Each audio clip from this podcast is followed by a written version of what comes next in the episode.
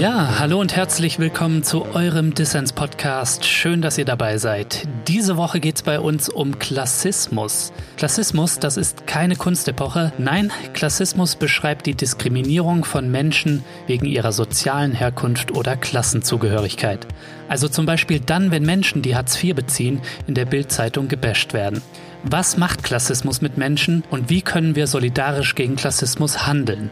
Darüber spreche ich mit Francis Seeg und Brigitte Teissel. Die AutorInnen haben Selbsterfahrung mit Klassismus gemacht und nun ein Buch zum Thema herausgegeben. Solidarisch gegen Klassismus heißt es. Ich bin schon sehr gespannt, was Francis und Brigitte zu erzählen haben. Mein Name ist Lukas Andreka. Ich wünsche euch ganz viel Spaß mit Dissens.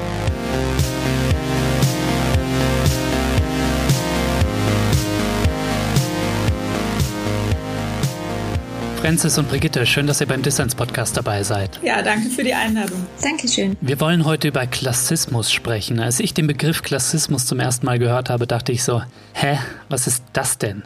Francis, fangen wir mal mit dir an. Was bedeutet Klassismus? Ja, ähm, Klassismus genau ist analog zu Rassismus und Sexismus ein Begriff, der eine Unterdrückungs- und Diskriminierungsform beschreibt, und zwar aufgrund der Klassenherkunft oder aufgrund der Klassenzugehörigkeit. Und ähm, es ist ein Begriff, der sozusagen aus feministischen und rassismuskritischen Bewegungen kommt, auch gar nicht unbedingt neu ist, sondern in den 70er Jahren zum Beispiel auch schon viel verwendet wurde. Und ähm, vielleicht um ein paar konkretere Beispiele zu geben, ähm, der beschreibt zum Beispiel die Diskriminierung ähm, von Arbeiterkindern im Bildungssystem, die in Deutschland systematisch dort ausgegrenzt werden.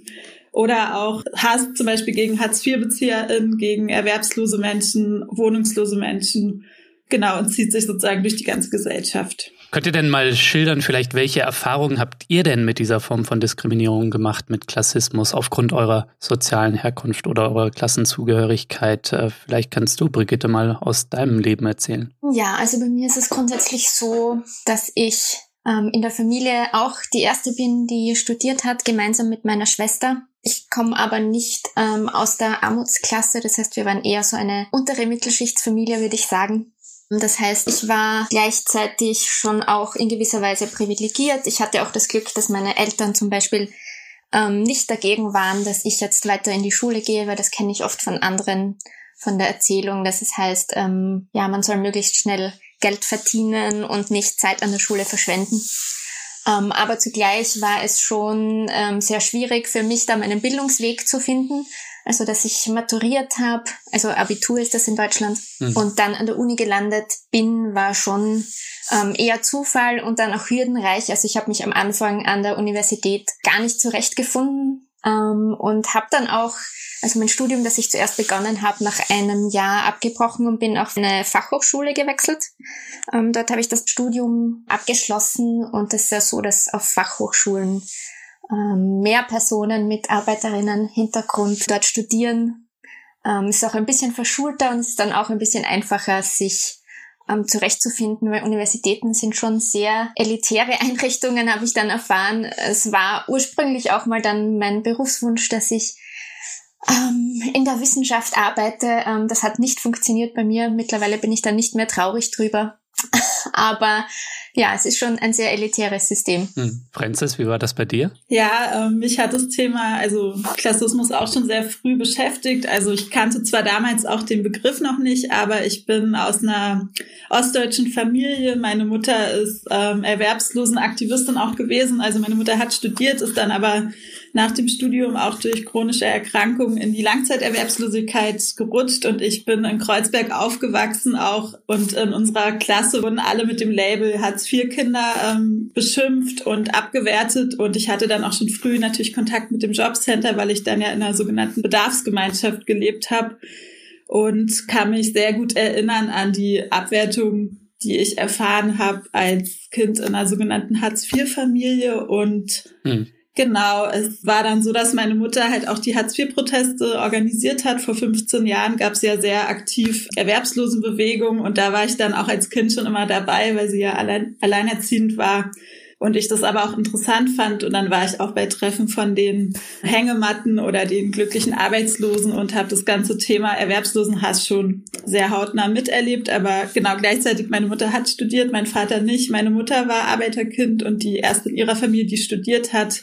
Und dadurch habe ich da natürlich auch sehr stark Bildungsprivilegien. Und genau jetzt bin ich ja gerade auf einer Vertretungsprofessur und sehe so eher den anderen Teil. Also eher bin da ja jetzt gerade extrem klassenprivilegiert weil wir da ja vom Einkommen wirklich zu den Top 10 Prozent gehören. Und deswegen, es gab sehr viel Bewegung in meiner Familie, aber auch sehr viel Erfahrung von Klassismus.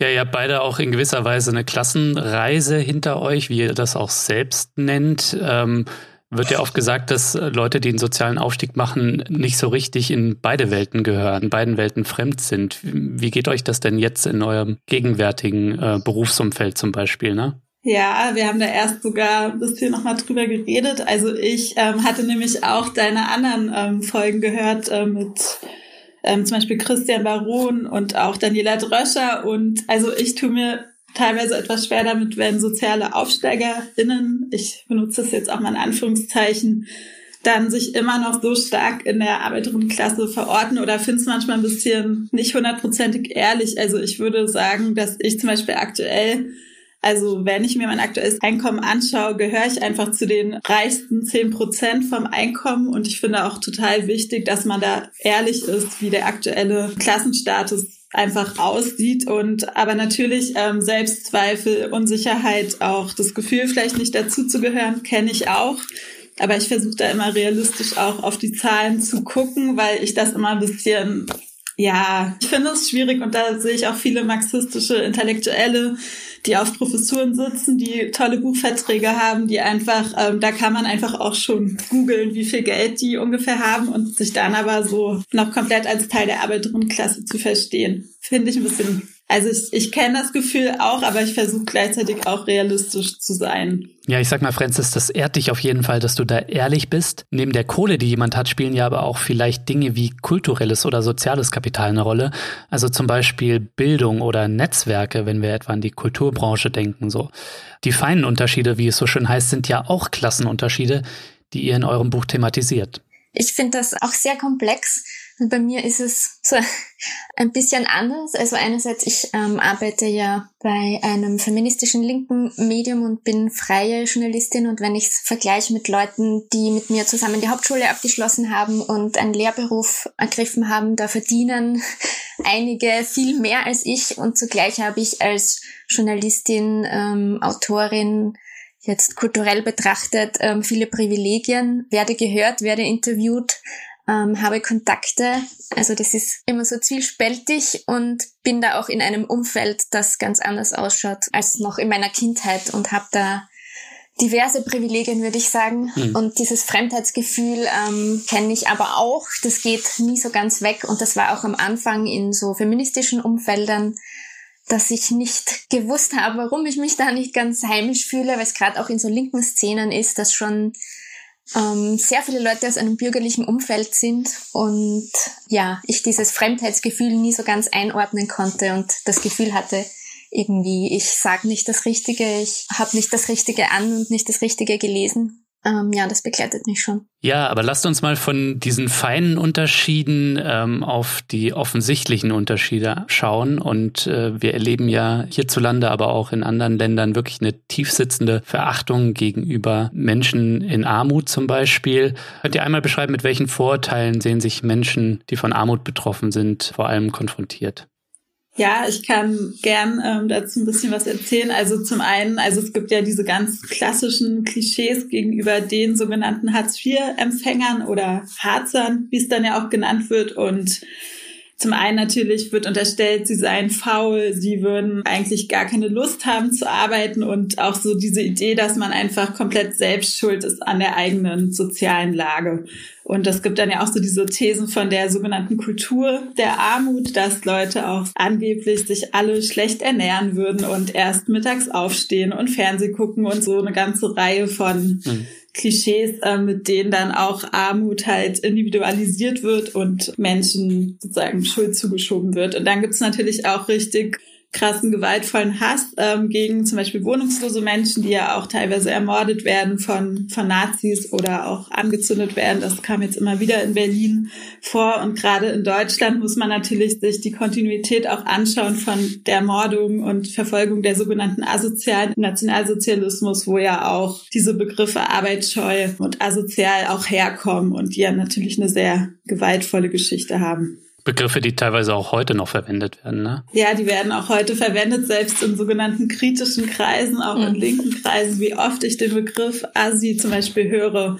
Und ich nehme auch oft wahr, ich mache ja auch viele Workshops zum Thema Klassismus, dass Leute wirklich noch nicht mal wissen, dass es die sogenannte Aktion Arbeitsscheu gab, wo Menschen, die vom Klassismus betroffen waren, also zum Beispiel SexarbeiterInnen, wohnungslose Menschen, BettlerInnen ja auch unter dem Label dann in Konzentrationslager gebracht wurden und ermordet. Das Wissen komplett ähm, fehlt bei Leuten, die sich sonst sehr gut auskennen. Mhm. Ja, und all diese Zuschreibungen werden auch ganz stark von der Politik instrumentalisiert, um genau Sozialabbau zu rechtfertigen. Das sieht man ganz drastisch in Österreich hat sich da unser Kanzler Kurz sehr hervorgetan. Bei uns heißt das die Mindestsicherung, die so ähnlich ist ähm, wie Hartz IV. Mhm.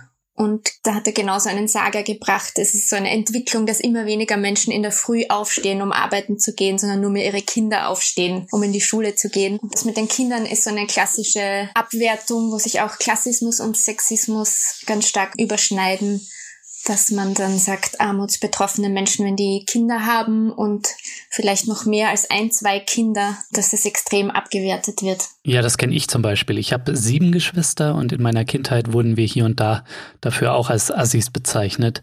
Ähm, ich komme jetzt wahrlich nicht aus der Armutsklasse, eher so Mittelschicht, untere, mittlere, keine Ahnung.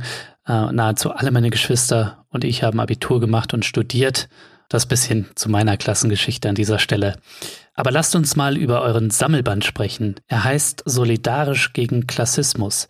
Welchen Impuls erhofft ihr euch von dem Buch? Brigitte, du vielleicht. Wir haben da so ein bisschen die Lücke gesehen, dass es jetzt viele biografische Geschichten gibt, die auch veröffentlicht werden in Buchform oder in anderer Form oder Theoriebände. Und wir wollten eben ein bisschen so auf die Praxis schauen, welche Gruppen gibt es, die in dem Kontext schon aktiv sind. Mhm. Auch historische Beiträge, was ist da schon passiert. Genau, wir wollten da ein bisschen in die Praxis gehen und haben auch einen Call gestartet und haben ganz viele Beiträge bekommen als Einreichungen, also über 100. Da haben wir uns sehr gefreut über die große Resonanz.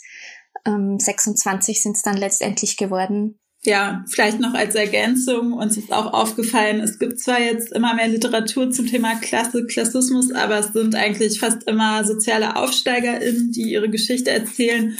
Und dabei gibt es ja auch sehr viele ähm, Leute, die nicht sozial aufgestiegen sind, die halt über Klassismus schreiben, ähm, sich da organisieren und die kommen aber aktuell kaum vor. Deswegen wollten wir halt den Fokus drauf liegen, legen, auf wirklich einen klassenübergreifenderen Band zu machen und auch ähm, mit einer intersektionalen Perspektive, also wirklich auch feministische, rassismuskritische Beiträge stärker wieder ins Zentrum zu stellen, weil eigentlich ja auch der Klassismusbegriff und die Auseinandersetzung mit Klassismus aus der Bewegungsgeschichte da, da auch verortet ist und natürlich auch ähm, Sexismus oder Rassismus und Klassismus sehr stark auch verwoben sind und das in der aktuellen Debatte aber zu kurz kommt. Mhm. Wir haben zum Beispiel einen Beitrag ähm, von einer Erwerbsloseninitiative aus Berlin, Basta, die ähm, genau auch total viel Theoriearbeit machen. Also sie machen zum Beispiel so ein Observatorium zum Jobcenter, aber dazu kaum ähm, irgendwie wahrgenommen werden.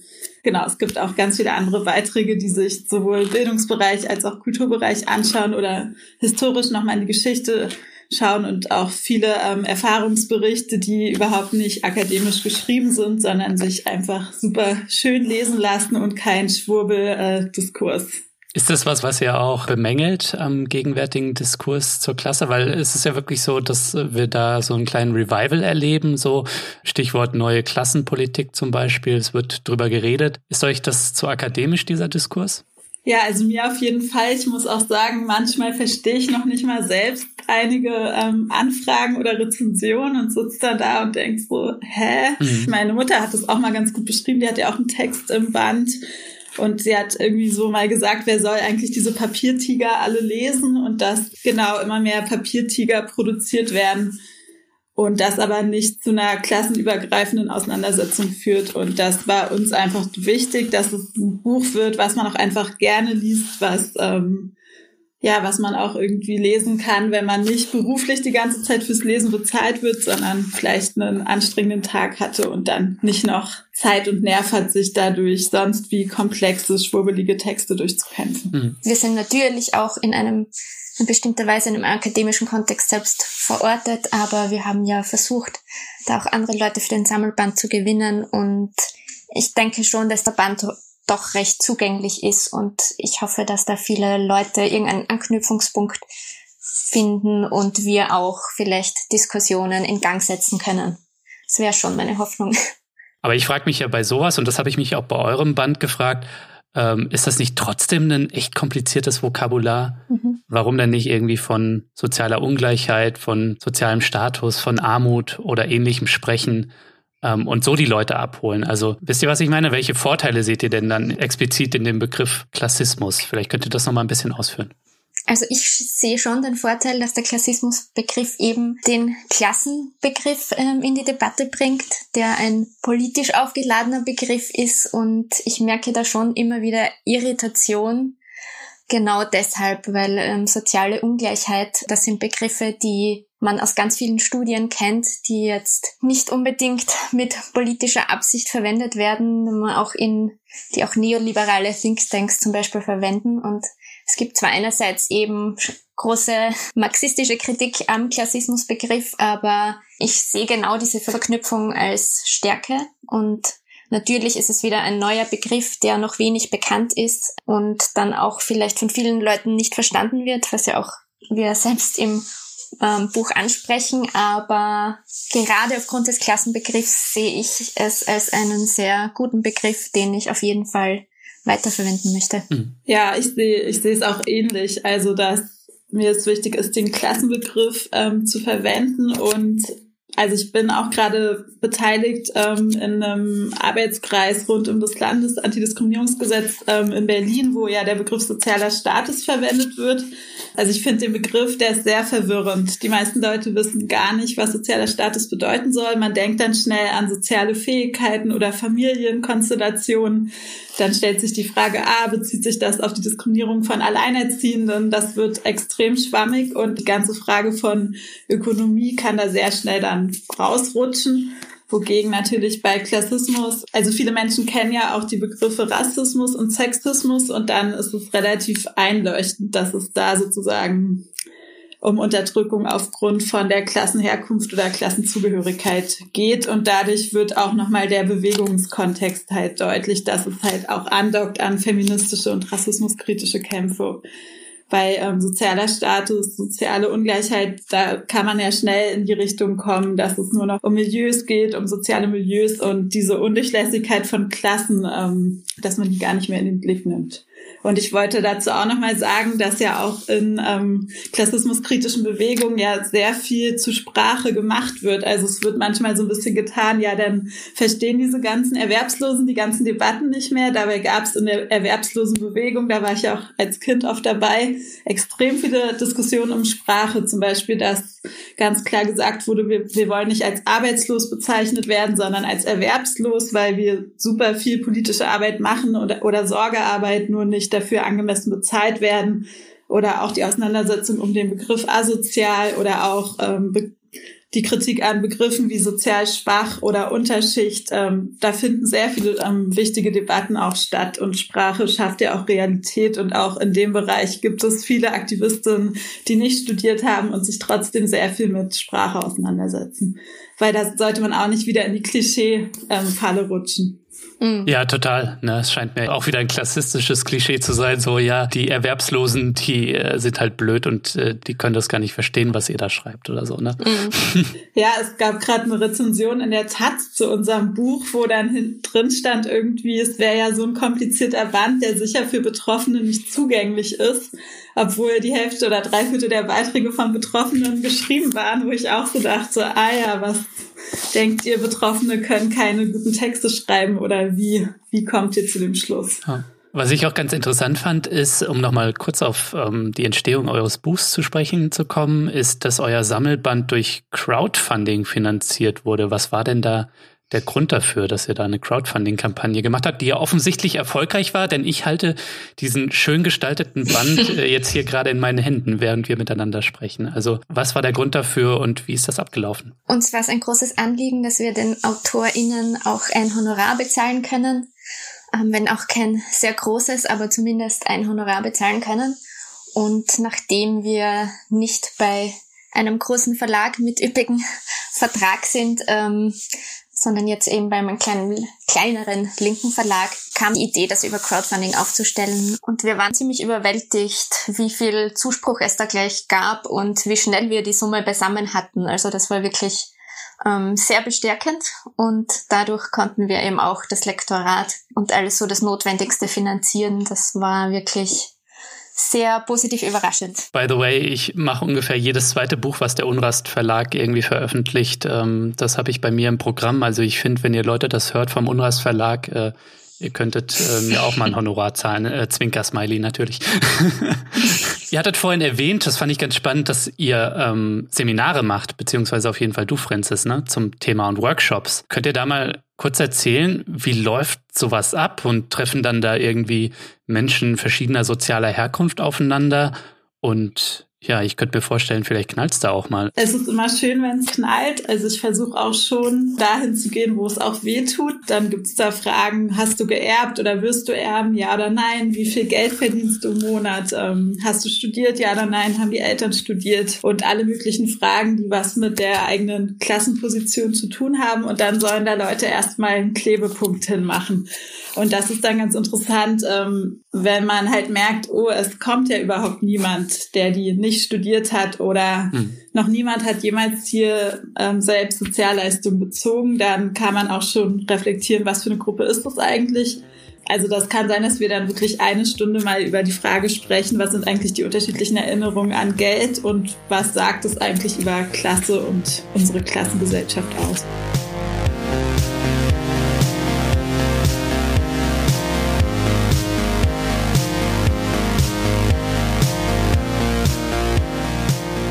Ja, Leute, Folge 101. Möglich machen das die mehr als 600 Fördermitglieder, die Dissens monatlich supporten. Wenn du noch nicht dabei bist und dir jetzt denkst, das kann ich auch, dann drück jetzt den Pause-Button und schließ eine Fördermitgliedschaft ab. Dabei sein kannst du nämlich schon ab 2 Euro im Monat und deine Unterstützung sorgt nicht nur dafür, dass Dissens werbefrei und für alle da draußen senden kann. Nein, du hast auch noch Woche für Woche die Chance auf nice Gewinne.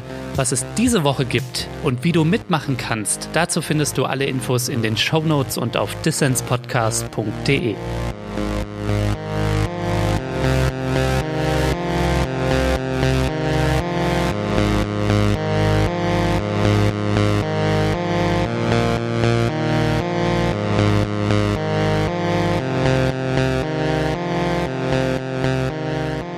hörst den Dissens-Podcast. Zu Gast sind Francis Seeg und Brigitte Teissel. Die beiden haben den Sammelband Solidarisch gegen Klassismus herausgegeben.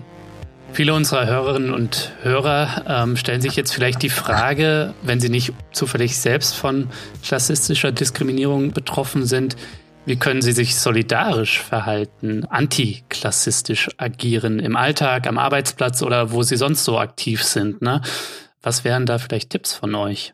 Genau, bisher ist ja Klassismus noch überhaupt keine anerkannte Diskriminierungskategorie. Also es ist ja zum Beispiel nicht im AGG verankert in Deutschland. Dadurch ist die, ein Großteil der Arbeit wird aktuell ehrenamtlich organisiert. Also ganz viele Hartz-IV-Beratungsstellen oder Erwerbslosen-Innis die machen das alles ehrenamtlich. Das ist ein bisschen auch ein Unterschied zu feministischer oder antirassistischer Arbeit, dass es da zumindest einige Vereine gibt oder Fördermöglichkeiten im Bereich Klassismus, beruht es einfach größtenteils wirklich auf Ehrenamt.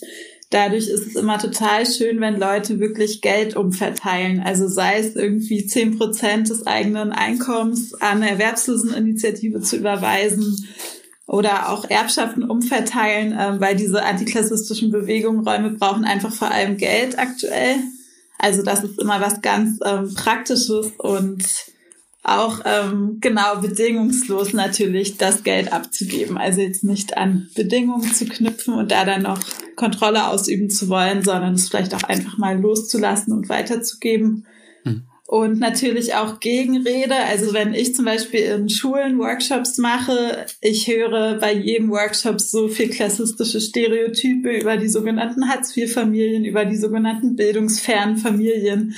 Und da gibt es so viele Möglichkeiten, da zu intervenieren, diese ähm, Klischees in Frage zu stellen, sich da auch ganz klar zu positionieren. Also alltägliche Gegenrede gegen klassistische Aussagen, Stereotype finde ich total wichtig und dann natürlich auch ähm, im Blick zu haben, wie es eigentlich das Vermögen in unserer Gesellschaft verteilt. Also in Deutschland bewegen wir uns ja in eine sogenannte Erbinnengesellschaft, weil ja 30 bis 50 Prozent des Gesamtvermögens jährlich vererbt wird und gar nicht erarbeitet und sich da einfach ehrlich äh, mit zu beschäftigen, mit der eigenen Position, da aktiv Geld um zu verteilen und auch diese ganzen Klischees oder diesen Mythos auch gemeinsam zu zerstören, dass man irgendwie selbst schuld ist an der eigenen sozialen Lage. Das finde ich total wichtig. Da gibt es ja auch schon ein paar Initiativen wie die Bewegungsstiftung, die da auch versucht, ganz aktiv umzuverteilen. Hm. Ja, ich würde da noch anmerken wollen, ich höre dann öfter die Kritik, dass das ja erst wieder eine Individualisierung wäre, also im Sinne von, wir geben politische Kämpfe auf und sollen es jetzt selbst richten. Aber ich denke, dass sich das überhaupt nicht ausschließt, weil natürlich sind das zugleich politische Forderungen und aber auch in Sachen Umverteilung aktiv zu werden. Ich finde das keineswegs einen Widerspruch, ähm, weil wir nun mal unter den Rahmenbedingungen dieser kapitalistischen Gesellschaft leben und das muss sich keineswegs ausschließen. Ja, das finde ich auch, aber ich fand es sehr schön, dass ich gleich bei euch im Untertitel neben den Stichworten organisieren, intervenieren eben auch das Stichwort umverteilen gelesen habe und ihr bemängelt auch in eurem Band gleich zu Beginn, dass in manchen Zugängen der Antidiskriminierungsarbeit Klassismus so als weitere Diversity-Kategorie verstanden wird und strukturelle Fragen damit aus dem Blick geraten, nämlich zum Beispiel die Vermögensverteilung oder die Erbschaften in Deutschland, ja. Und da sehe ich so manchmal die Gefahr, dass wenn wir da nicht aufpassen, dass das dann so drauf hinausläuft, ja, auf so eine Art Political Correctness. Wir sprechen jetzt halt nicht mehr diffamierend gegenüber Menschen aus der sogenannten Underclass und wir setzen sie jetzt irgendwie zum Beispiel in irgendwelche Gremien, damit wir eine gleichmäßige Verteilung haben der gesellschaftlichen Schichten, aber wir verlieren aus dem Blick, dass es eigentlich darum geht, gesellschaftliche Schichten und Ungleichheiten, also zumindest in Sachen Vermögen und Bildung und Status eigentlich aufzuheben oder zu minimieren. Ne? Vielleicht könnt ihr darauf nochmal eingehen. Ähm ja, wie, wie bei anderen Bewegungen auch gibt es natürlich immer eine mögliche ähm, neoliberale Instrumentalisierung oder findet auch statt. Ähm, gerade bei Initiativen an der Universität, da gibt es ja in Deutschland diese Arbeiterkind-Initiative, die nicht besonders politisch ist, wo es darum geht, ja, ich komme als Erste, als Erster an die Universität und bin stolz drauf und ich schaffe es und wie schaffe ich es besonders gut, ohne das in einen politischen Rahmen einzubetten. Und dagegen positionieren wir uns natürlich klar. Wir sehen es auch in feministischen Bewegungen gibt es das ja auch, dass selbst rechtsliberale Parteien ähm, für eine Frauenquote kämpfen und das natürlich nicht im Sinne eines linken solidarischen Feminismus ist. Hm. Genau, also da positionieren wir uns natürlich klar dagegen, aber gleichzeitig sehe ich nicht die Gefahr, dass wir uns eben instrumentalisieren lassen, was dann oft als Kritik kommt am Klassismusbegriff, dass das quasi schon dieser Weg in die Individualisierung wäre. Aber das sehe ich gar nicht, weil es ja gerade eben, wie Francis auch schon jetzt mehrmals erwähnt hat, der Begriff ganz stark in feministischen, queeren, rassismuskritischen Bewegungen ähm, verankert ist, wo es immer ganz klar um Solidarität, gutes Leben für alle geht, gegangen ist und eben nicht um individuellen Erfolg innerhalb dieses kapitalistischen Systems. Ja, genau, ich sehe es ähnlich. Und gerade bei der Debatte zum Beispiel rund um das Landesantidiskriminierungsgesetz in Berlin da nehme ich schon die, die Herausforderung wahr, ähm, wenn sozialer Status oder Klasse jetzt als Diskriminierungskategorie gefasst wird, weil ähm, zum einen ist immer schnell die Gefahr, dass es nur darum geht, jetzt noch mehr Arbeiterkinder in Führungspositionen zu bringen. Aber wir leben ja trotzdem noch in einer Gesellschaft, wo Arbeit extrem ungleich bezahlt ist und zunehmend halt auch Menschen in, in Einkommensarmut kontrolliert werden und kriminalisiert und es natürlich dann immer die Leute geben wird, die unten sind gesellschaftlich. Also wenn wir nicht für eine andere Gesellschaftsform uns einsetzen, sondern dann sind einfach nur ein paar andere Leute auch oben. Aber das ist ja nicht ausreichend. Und dann ist es natürlich schön, wenn man jetzt klagen kann, weil man als Hartz-IV-Bezieherin irgendwie diskriminiert wird. Aber es ändert ja noch nichts an der staatlich verordneten Armut, zum Beispiel durch Hartz IV. Und deswegen ist es natürlich nicht ausreichend und es ist natürlich auch ein Problem, dass wer traut sich denn überhaupt zu einer Antidiskriminierungsstelle zu gehen und zu klagen? Also das hat ja auch schon wieder sehr viel mit Klasse zu tun. Und ja, ist natürlich auch mit Kosten verbunden und da gibt es einfach so ein paar Fragen von, dass es auf jeden Fall, was bringt es überhaupt und dass es auf jeden Fall nicht ausreicht. Aber die meisten antiklassistischen Bewegungen sind da auch viel breiter aufgestellt und wollen auch sozusagen an ökonomische Fragen ran.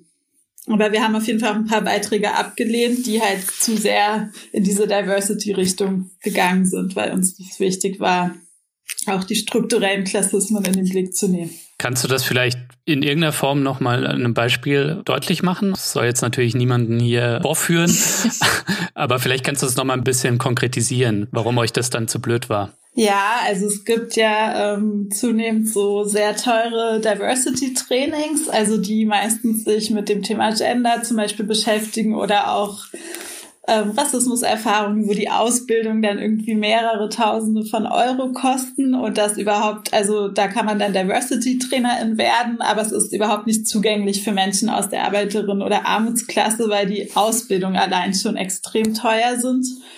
Und ähm, die machen dann zum Beispiel viele Fortbildungen für öffentlichen Dienst, für Kultureinrichtungen. Und da ähm, wird zunehmend auch versucht, sozialer Status als eine neue Diskriminierungsform zu integrieren. Und ähm, genau da habe ich dann einfach das Gefühl, dass es ähm, eher darum geht, dass nämlich auch in den Kultureinrichtungen war, dass es halt immer wichtig ist, alle Jahre mal ein neues Thema zu haben, um das dann in die Förderanträge zu schreiben. Hm. Aber dass es nicht wirklich von Klassismus betroffenen Leuten irgendwie hilft oder da irgendwie ankommt und ja auch Leute, die selbst von Klassismus betroffen sind, einfach wenig Zugang haben, da selbst Trainings anzuleiten. Und da habe ich halt auch ein Problem mit, wenn Antidiskriminierungstrainings halt so extrem, wenn da so ein ähm, Gatekeeping besteht, wer darf die eigentlich machen und das alles bringt mich jetzt zu der Frage, wie organisieren wir uns solidarisch gegen Klassismus? So heißt ja auch euer Sammelband, solidarisch gegen Klassismus. Und Vogue scheint mir so ein bisschen die Position zu sein, wir müssen den Kapitalismus halt wieder meritokratischer machen, also mehr Chancengleichheit gewährleisten. Äh, das, was vielleicht im Nachkriegsdeutschland mit all den Ausschlüssen, die wir da hatten, in dieser ähm, stärker patriarchalen Gesellschaft, als Aufstiegsgesellschaft beschrieben wurde mit einer ja größeren Durchlässigkeit, was die Klassengrenzen angeht. Und heute spricht man ja gerne oder viele Soziologen von der Stagnations- oder der Abstiegsgesellschaft. Ne, das ist so ein Bild, was sich jetzt irgendwie äh, durchgesetzt hat und was vielleicht auch der Grund dafür ist, warum wir wieder vermehrt über dieses Thema, über Klassen sprechen. Inwiefern ist eine stärkere Durchlässigkeit der Klassengrenzen, also die Ermöglichung von mehr sozialem Aufstieg, inwiefern ist das für euch ein Ausweis einer gerechteren Gesellschaft und wo greift das vielleicht auch zu kurz? Ihr habt schon so ein bisschen angedeutet, aber vielleicht könnt ihr noch mal drauf eingehen. Für mich ist das ein sehr schwieriges und zwiespältiges Thema. Einerseits kann es nicht reichen zu sagen, ja, machen wir die Klassengrenzen etwas durchlässiger, schauen wir, dass ein paar mehr Arbeiterinnen, Kinder und äh, Menschen aus der Armutsklasse aufs Gymnasium schaffen oder in Führungspositionen, weil eine Vision für mich auf jeden Fall ganz klar das viel zitierte gute Leben für alle ist.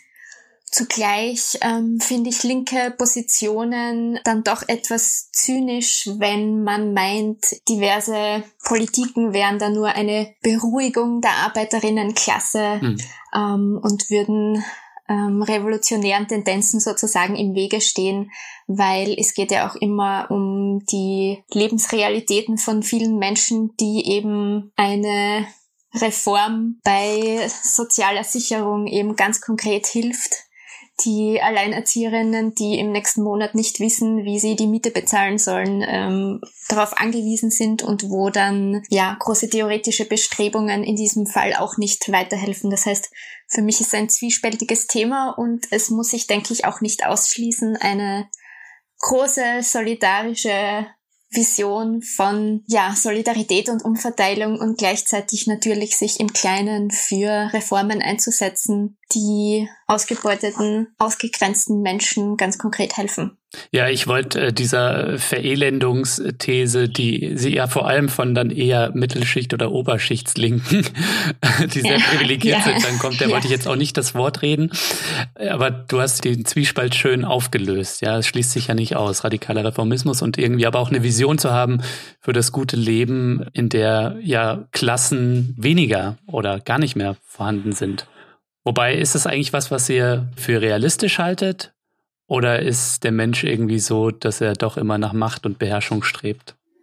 Ich, ja, ich musste gestern länger nachdenken über deine Frage nach der klassenlosen Gesellschaft. Ich habe dann gedacht, ich finde, wenn ich ähm, Trainings mache oder mit Menschen spreche aus der Mittelklasse, da denken ja viele, wir leben in einer klassenlosen Gesellschaft. Also viele sagen immer, oh, ich weiß gar nicht, in welcher Klasse ich mich einordnen würde oder wir leben auch immer klassenhomogener. Also die meisten Menschen haben nur noch Beziehungen und Freundschaften mit Leuten aus der gleichen Klasse.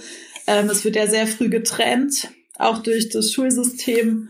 Und ich denke, ähnlich wie bei der Antisexismus- und antirassistischen Arbeit müssen wir erstmal Leuten überhaupt wieder klar machen, dass wir in einer Klassengesellschaft leben. Mhm. Und ich denke, ich bin da eher didaktisch gesehen aus Sicht von der Antidiskriminierungsarbeit würde ich jetzt eher erstmal in die andere Richtung gehen, überhaupt Leuten klarzumachen, dass wir halt nicht in einer klassenlosen Gesellschaft leben, weil wirklich viele Leute aus der Mittelklasse also da sehr klassenblind sind auf eine Art und Leute schätzen sich auch komplett falsch ein. Also die meisten Menschen rechnen sich der Mittelklasse zu, obwohl sie ganz klar in Armutsverhältnissen leben oder ganz klare Klassenprivilegien haben. Und ich denke, da sozusagen müssen wir jetzt erstmal sehr viel Arbeit investieren, um dann auch vielleicht ein Klassenbewusstsein mehr wieder hervorzurufen und dann ja andere Kämpfe auch führen zu können.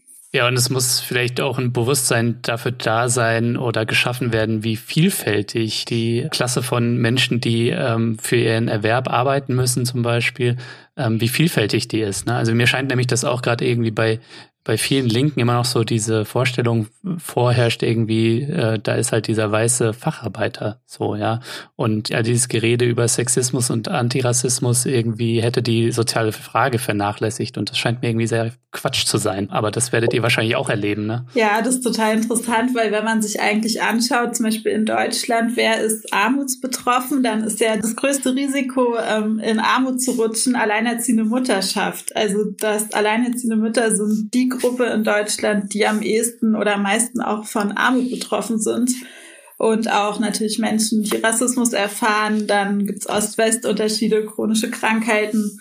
Ähm, Transfeindlichkeit ist sehr ausschlaggebend auch für, für Armut und und auch ein Großteil der Menschen, die von Klassismus betroffen sind, sind halt auch von Mehrfachdiskriminierung betroffen. Und das wird oft ausgeblendet. Ja, es geht oft um den weißen Arbeiter, und andere Gruppen werden einfach komplett ignoriert oder es wird davon ausgegangen, die meisten Frauen würden sich irgendwie so Mittelklasse-Feminismus zurechnen, obwohl Altersarmut ja auch ein sehr feministisches Thema ist. Hm. Das finde ich auch eine grobe Verzerrung und zugleich finde ich es auch immer ein bisschen lustig, was ja läuft unter dem Begriff dann Identitätspolitik, ähm, dass dann ja der weiße Arbeiter quasi so ein neutrales Wesen ist, also ob das nicht auch eine Identität wäre. Aber alles andere, was davon abweicht, ist so die ökonomische, neutrale Realität, für die gekämpft werden muss und alles andere sind ja nur Anerkennungskämpfe.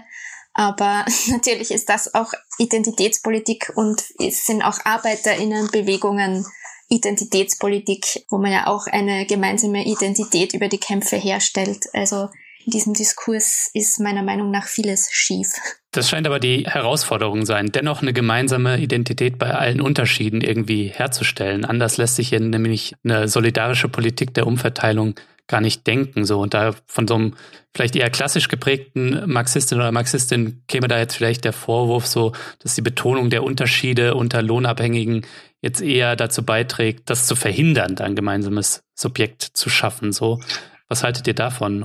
Ja, ich äh, muss sagen, ich finde es total wichtig, die Unterschiede sich anzuschauen, weil ich glaube, da sind auch keine gemeinsamen Klasseninteressen. Also was mich wirklich aufregt, ist, wenn Leute, die zum Beispiel eine Professur haben oder als Ärztin arbeiten und dann aber ähm, sozusagen überbetonen ihre Identität als Arbeiterin in der Arbeiterinnenklasse und dann stellt sich halt die Frage, wenn die zum Beispiel Kinder haben und es geht um Einschulung, auf welche Schule, auf welchen Schultyp kommt das Kind, in welchem Bezirk, dann fängt halt der Klassenkampf an. Also hm.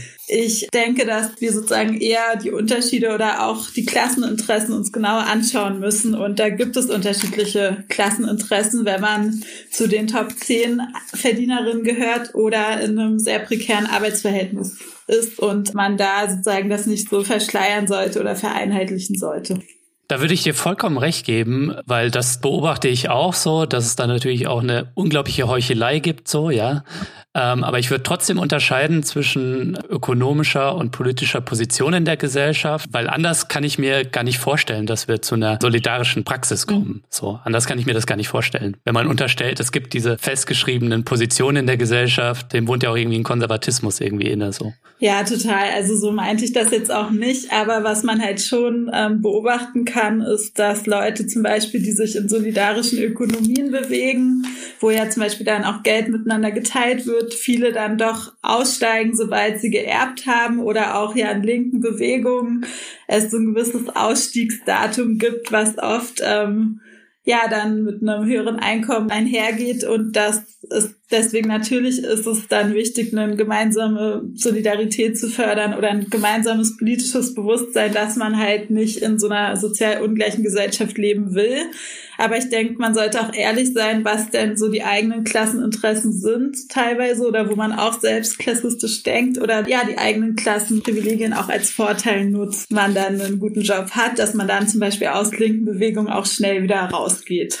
Aktuell bin ich viel im Austausch mit Menschen, die mit ähm, linken Erbinnen arbeiten oder mit linken Personen, die sehr viele Klassenprivilegien haben. Und da ist es auch gar nicht so einfach, die Leute dabei zu halten, weil da die Ausstiegsquote sehr hoch ist. Hm. Also setzt man sich noch für eine ganz hohe Vermögensteuer ein, wenn man da gerade dann selbst auch sehr viel abgeben muss. Das ist halt dann immer die Frage. Also es ist immer einfach, sich für soziale Ungleichheit einzusetzen, wenn es gerade einen selbst nicht trifft oder man nichts abgeben muss. Voll, auf jeden Fall. Und äh, da gebe ich dir zu 100 Prozent recht. Äh, zum einen, wir müssen aufklären über den Begriff und dass wir überhaupt in der Klassengesellschaft leben, das hast du ja schon gesagt. Und äh, wir müssen uns alle ehrlich machen. Und das passiert, glaube ich, nicht genug, ja, definitiv. Aber es gibt auch die Beispiele von Leuten, man liest ja manchmal, das sind dann halt so wahrscheinlich so Hardcore-Marxisten, die dann halt irgendwie der MLPD irgendwie äh, 100.000 Euro aus einer Erbschaft äh, spenden. so, ob das jetzt an der Stelle die, die, die richtige Adresse ist, so für eine fortschrittliche Politik, würde ich wieder in Zweifel stellen. Mhm. Aber das äh, scheint mhm. dann zumindest zu bestätigen, dass es die Leute gibt, die sich ehrlich machen und die nicht ihre Ideale und ihre Vision von einem guten Leben für alle, wie das Brigitte so schön genannt hat, ähm, die das nicht aufgegeben haben. Ähm, vielleicht könnt ihr trotzdem einfach nochmal zusammenfassend erklären, was ihr als Voraussetzung seht oder euch vorstellt unter einer solidarischen Praxis gegen Klassismus. Und vielleicht gibt es ja auch Positivbeispiele, die ihr schon seht ne, und an die man anknüpfen kann. Ja, also positive Beispiele findet man, denke ich, in unserem Buch. Francis hat da vorhin schon den Beitrag von Basta erwähnt. Ich würde noch kurz die solidarische Aktion Neukölln nennen. Initiative, die sich gegen ähm, Vereinzelung im neoliberalen Kapitalismus wenden, die gegen ähm, Stress mit Jobcenter, Vermieterinnen ähm, sich solidarisch erklären und gemeinsame Kämpfe führen und sich da auch gegenseitig unterstützen. Das finde ich eine tolle Initiative, wo es um konkrete individuelle Unterstützung geht und trotzdem gleichzeitig politische Kämpfe, wie man sich zusammenschließt. Solche Initiativen, denke ich, ist auch wichtig, ähm, mehr sichtbar zu machen. So für mich als Journalistin immer wieder ein Thema, darüber schreibe ich auch in meinem Beitrag, dass eben man Leute, zum Beispiel Armutsbetroffene, nicht als trauriges Schicksal inszeniert, sondern eben auch als äh, Menschen mit Expertise für ihre Situation mhm. und wie solche Strukturen verändert werden können. Ja, ich denke, je nachdem, wo, in welchem Umfeld äh, man aktiv ist, hat man da ganz unterschiedliche Möglichkeiten, Jetzt denke ich gerade ähm, in der Pandemie, wo ich ja einerseits das Positive sehe, dass Arbeitsverhältnisse doch wieder mal ähm, sehr stark thematisiert wurden, auch was da alles schief läuft, welchen enormen Druck zum Beispiel Leute in der Pflege ausgesetzt sind und dafür sehr wenig verdienen. Man hat jetzt schon eher das Gefühl, ne, dass es nicht gerade in Sachen bessere Arbeitsbedingungen und Umverteilung geht, aber ich denke, es ist schon mal sehr positiv, dass das Thema sehr stark da war. Da gibt es schon viele bestehende Initiativen, die zu unterstützen, die sichtbar zu machen. Wie gesagt, das Thema nicht wieder so einfach verschwinden lassen. Was glaubt ihr denn, wie wird sich da die Corona-Krise auf die Wahrnehmung zum einen und auf die zukünftigen Debatten um unsere Klassengesellschaft irgendwie auswirken, so und auf das Thema Anerkennung und Umverteilung? Seid ihr da vorsichtig optimistisch oder eher pessimistisch, dass das dann auch wieder untergeht? Ich bin vorsichtig optimistisch, vor allem weil ich optimistisch sein möchte. Also ich habe den Eindruck, gerade so im ersten Lockdown haben schon viele Leute bemerkt, ähm, auf welche Berufe sie auch im Alltag angewiesen sind, was ihnen vielleicht vorher nicht so bewusst war. Und von daher, auch wenn jetzt bisher wir noch nicht die gewünschten politischen Effekte sehen oder nur im Kleinen, hoffe ich schon, dass das auch nachhaltig genützt werden kann und dass das ein Thema ist, wo sogar vielleicht über politische Hinlager weg es ein bisschen Konsens geben könnte, hier Arbeitskämpfe zu unterstützen aber ja, ich bin vorsichtig optimistisch. Hm. Ja, ich kann mich da anschließen. Vorsichtig optimistisch, auch ein bisschen pessimistisch. Also ich ähm, finde es ganz spannend. In Deutschland sind jetzt ja auch viele Leute in den Hartz-IV-Bezug gerutscht, die sonst damit noch nie was zu tun hatten. Und gleichzeitig merkt man jetzt auch, wo die untere Mittelklasse, sage ich mal, abrutscht, dass da jetzt auch ja ganz viel vereinfacht wurde. Also es wurde jetzt Vermögen nicht mehr geprüft, wenn man einen Antrag stellt und ganz viel an Bürokratie viel weg.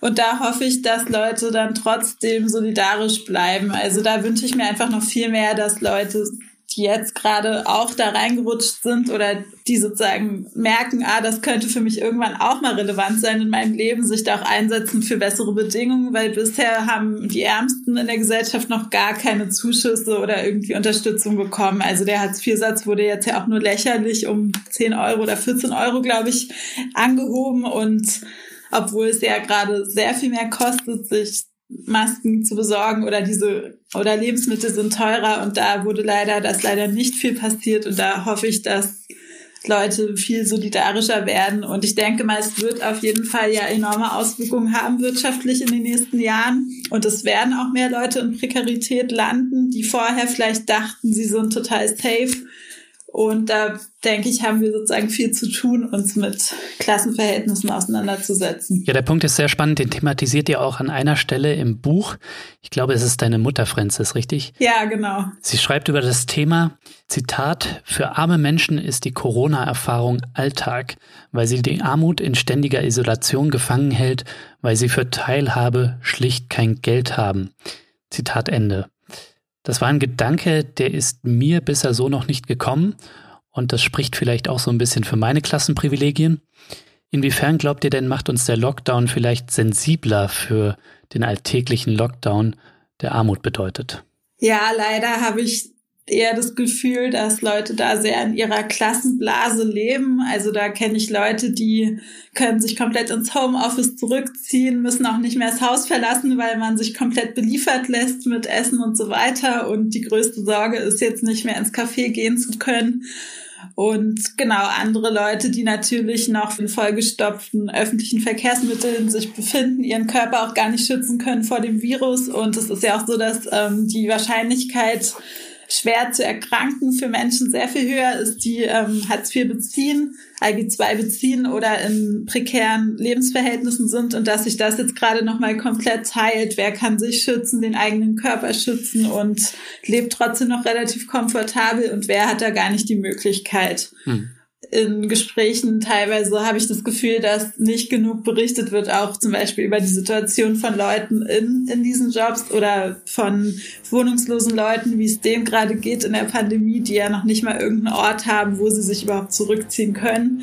Und gerade, also ähm, gerade in der Wohnungslosenhilfe, da spitzt sich das jetzt zum Beispiel auch zu, dass es nicht genug Räume gibt, um Leute überhaupt sicher unterzubringen. Und ich finde, dass Klassenprivilegien jetzt halt nochmal enorm sichtbar werden. Ja, Francis und Brigitte, vielen Dank für eure Zeit und äh, vielen Dank fürs Gespräch. Ja, danke für die Einladung. Ja, vielen Dank.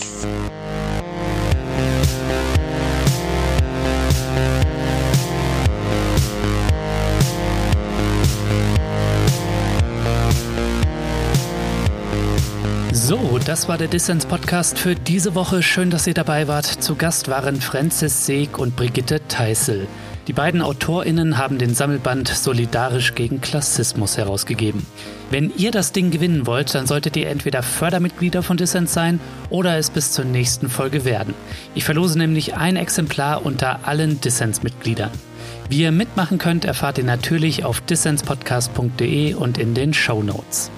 Das war's dann auch von mir für diese Woche. Vergesst nicht, Dissens zu abonnieren, wenn ihr das noch nicht gemacht habt. Und erzählt natürlich allen euren Freunden von diesem Podcast, damit wir noch mehr Leute werden. Bleibt nur noch zu sagen, danke fürs Zuhören und bis nächste Woche.